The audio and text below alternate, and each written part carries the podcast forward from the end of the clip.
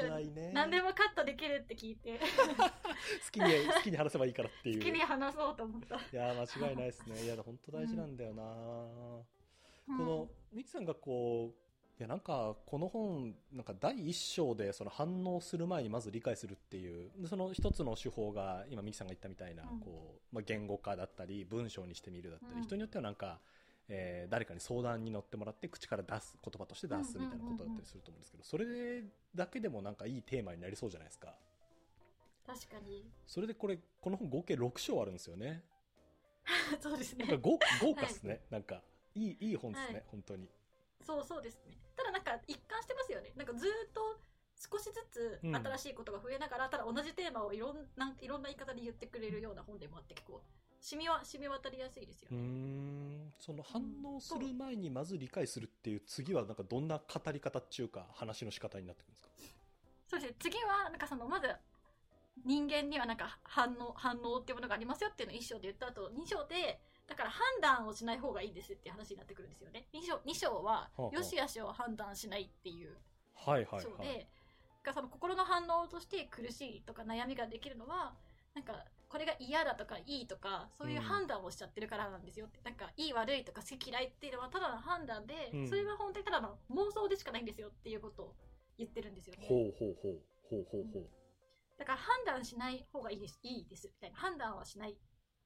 だから好き嫌いはただの判断ってわ割り切ろうみたいなことを言ってますね。うーんうーんなるほどやっぱスマホは iPhone じゃなきゃみたいなそういうそういうこととかも全部含めて含めて判断ということなんですねそうそうそうなんです。なんかそこでなんか仏教のまた価値観を端っこでで万っていう心があります。それは自分の価値にこだわる心のことですって言って書いてあって。慢っていうのは我慢とかのこう慢っていう字あ、そう。で、我慢の慢でもあるんですけど、慢心とか傲慢とか。あはいはいはい私はそういうのを、はい、あの、感じて、なんかそういう自分の正義をこう振りかざすような心はこう自分のこ正しさにこだわりすぎちゃうような心のことかなって思ったんですけどそしたらその時に自分の価値にこだわる心だけじゃなくて、うん。自分に自信がないこともなんですって書いてあってああみたいな。だから、ま、自分に自信がないっていうのも自分を良くないって判断しちゃってるわけじゃないですか。あなるほど。なるほど。はいはい。だから自分の価値にこだわっちゃってるんですよね。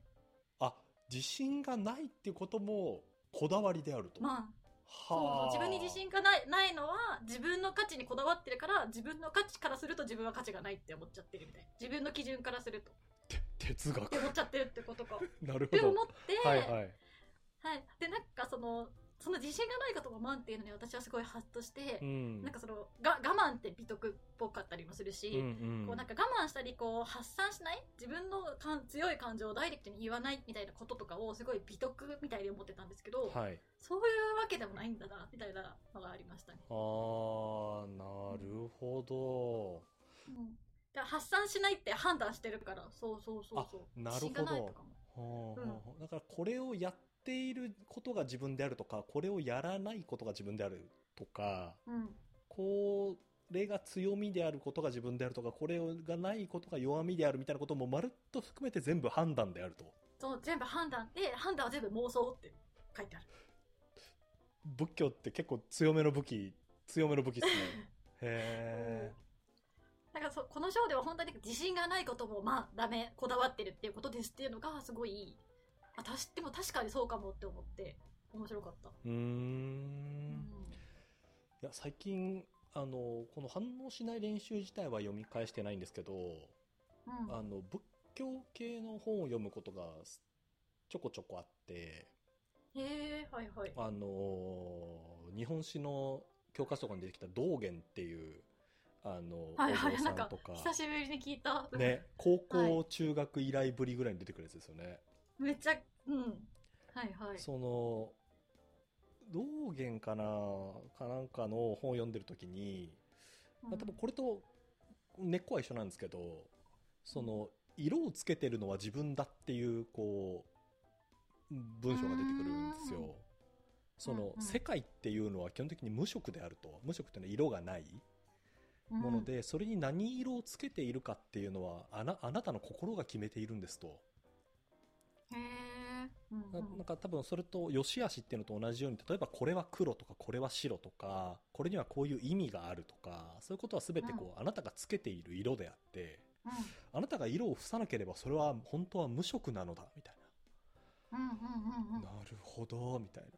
確かに判断ってことですよね。うん。だから何色白と判断するってことですね。あそうそう。これが例えば濁っているように見えるとかこれは綺麗だとかっていうのも、まあ、ある種の判断ということですもんね、うんうんうんうん。なるほど。まあでも難しいですね。会社をこう自分でやる立場からするとある種判断が仕事ですみたいなとこあるじゃないですか、まあ確かに意思決定しかもうロールじゃない。責任は意思決定にしかないって感じですもんね。そうなんですよね、なんかはい。こう、この本の中ですごくいいなと思うのって、うん。まあ、仏教の考え方だとこういう考え方があってそれにみんなうん。こうフォローすべきってことは別にあのみんながその考え方に従うべきとはあまりここの本って書かないじゃないですか。うん。なんていうのがあそってそういうのって使わないシーンがああってもよくて使わないと楽になれるシーンってありますよっていうようなえ書き方というかそうそう。スタンスですもんねそうですね。はい振りかざしてこないんですよね本当に。なるほど。万か自分の価値にこだわることか。うん。ミキさんはなんかどどうですか？この、まあ、まあ自分の価値にこだわる心っていうのはなんか、うーはい。自分なりにここ意外と振り返るとあったなとかそういうのってあります？えもう万だらけですよ私は。こだわりの心。ふなめちゃくちゃこだわり強いしだからそれこそ私はその強い感情を発散しないことをすごいいいことって思ってはい。でも私自身はすごい極端というか強い感情を持ちやすい人間なんですよ、うんうん。すぐ怒っちゃったりなんでって思っちゃったり、はい。なんでみんなできないのって思ったりとかするからそれをでも絶対言っちゃダメ。言わない。私は大人だから言わないみたいな感じには振る舞ってるんでそれ全部マンじゃんって思いました。あ ま、万の連続ですよねまずそうそうそう。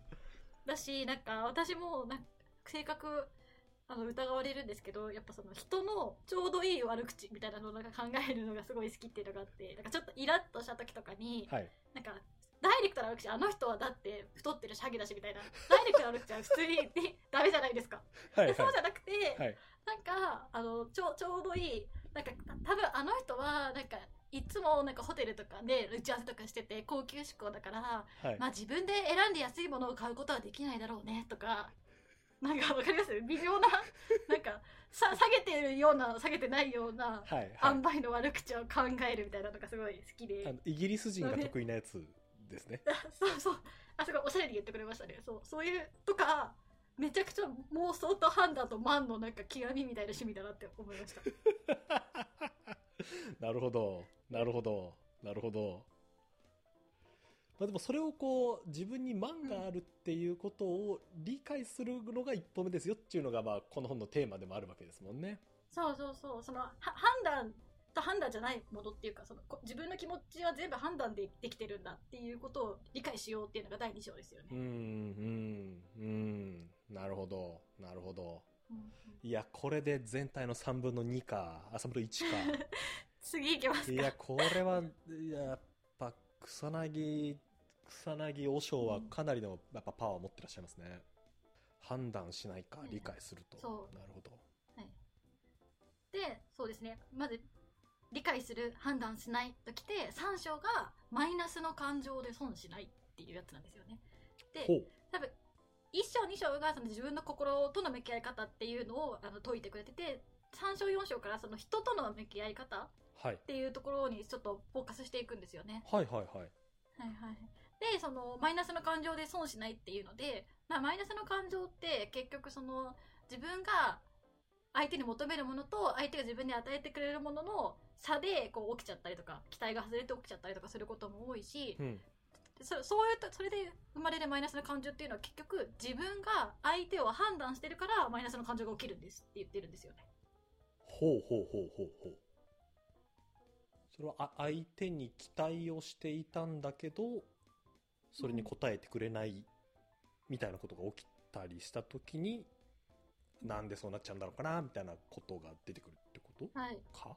できちゃったり、普通にその相手のことを嫌いって判断して、それでマイナスの感情になっちゃったりとか。ああなるほどはいはいはい。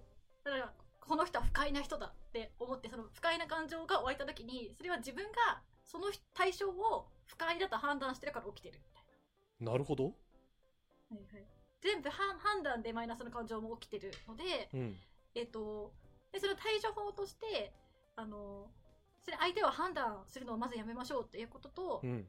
なんかその、自分の欲望っていうのは全然、あの、活用してよくて、自分が気持ちよくなれるもの、気持ちよくなれなれないものっていうものを自覚して、じゃあ自分が気持ちよくなれることにいっぱいこう、活動するようにしたらいいですよっていうことを言うんです。そうすればマイナスの感情が少なくなって、マイナスの感情で損しなくなりますよって言ってるんですよね。うーん。うーん。なるほど。うん。これ、ゆいさんメモにめっちゃ苦手って書いてますけど、これどういう、こそうそうれどういうやつですか？あの、わた、私は、で、私はここが本当に、すごい苦手だなと思って、はい。その、相手、相手に自分の要望を投影するっていうことをめちゃくちゃしてる、私は。それで。相手が自分の要望と異なることをすると、うん。でもそれでなんか、子供の時はマジでそのなんでやってくんないのって切れてたりとかしたんですけど、はい最近は悲しくなる。ただ静かに悲しくなるっていうことをしてて、ほうほあ相手になんかちょっとリスペクトのない態度を取られたりととか、う。うん。なんか自分の期待と異なる態度を取られるとすごいただ悲しくなるその人に怒りはしないけど悲しくなるなんか無意識のうちに怒りをこうキュッてこう潰して悲しみにしてで時間が経ってたら悲しみが小さくなるみたいな感じの振る舞いをしててなんか私これマイナスの感情で損してる人じゃないって思いましたね これだから第三章あれですね、突き刺さってるわけですね、ミキさんに。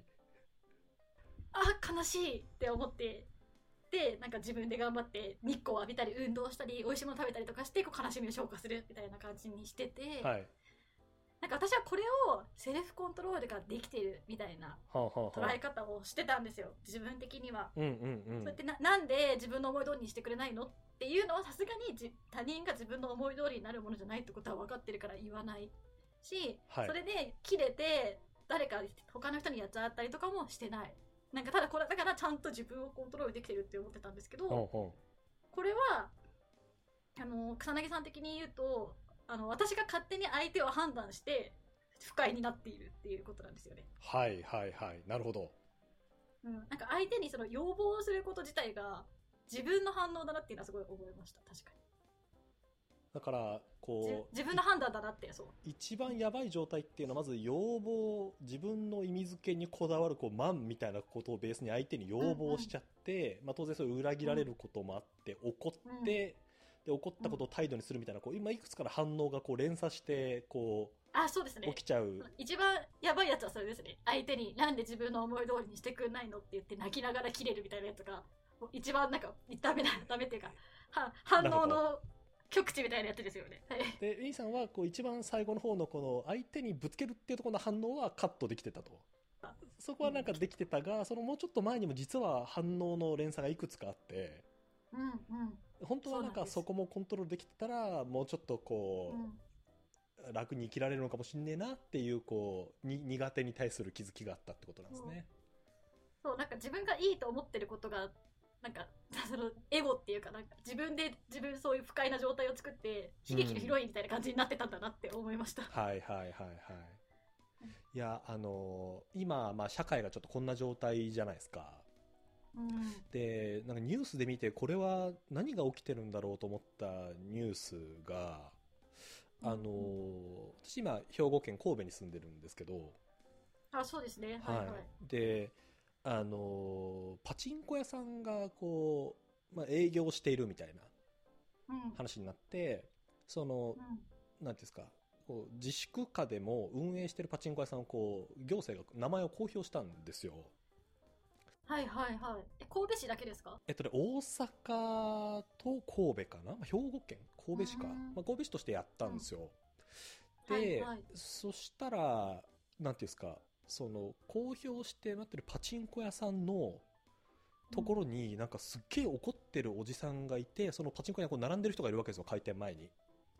はいはいで、そこに向けて、お前たちはなんで並んでるんだってめっちゃこう怒って、並んでる人たちに対して怒って回ったおおおおおじさんがいたらしいんですよ。自粛警察ってやつですよねあ、そうそう、まさにまさに。